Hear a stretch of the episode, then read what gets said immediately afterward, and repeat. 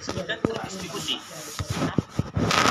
Artinya, yang menyimpan data blok 10, 11, 12 itu tidak hanya satu komputer atau satu server, tapi banyak komputer di seluruh dunia.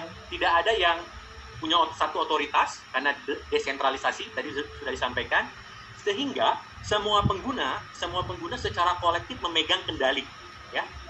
Jadi tidak bisa dicurangi karena apa? Karena tadi kalau mau dicurangi harus langsung merubah banyak banyak uh, apa banyak komputer secara bersamaan waktunya sehingga blockchain yang terdesentralisasi tersebut immutable atau tidak dapat diubah. Nah, dalam hal Bitcoin yang sebentar lagi akan dibahas oleh Dr. Sam nih, berarti bahwa transaksi itu dicatat secara permanen dan dapat dilihat oleh siapa saja. Nah, silakan Pak Sam untuk melanjutkan ke Bitcoinnya, Pak. Makasih Pak Mek. Ya, jadi hash, hash, and hash. Bapak Ibu akan sering dengar hash. Ini kayak masuk rabbit hole istilahnya ya, kayak masuk ke sarang kelinci. Saya belum pernah masuk.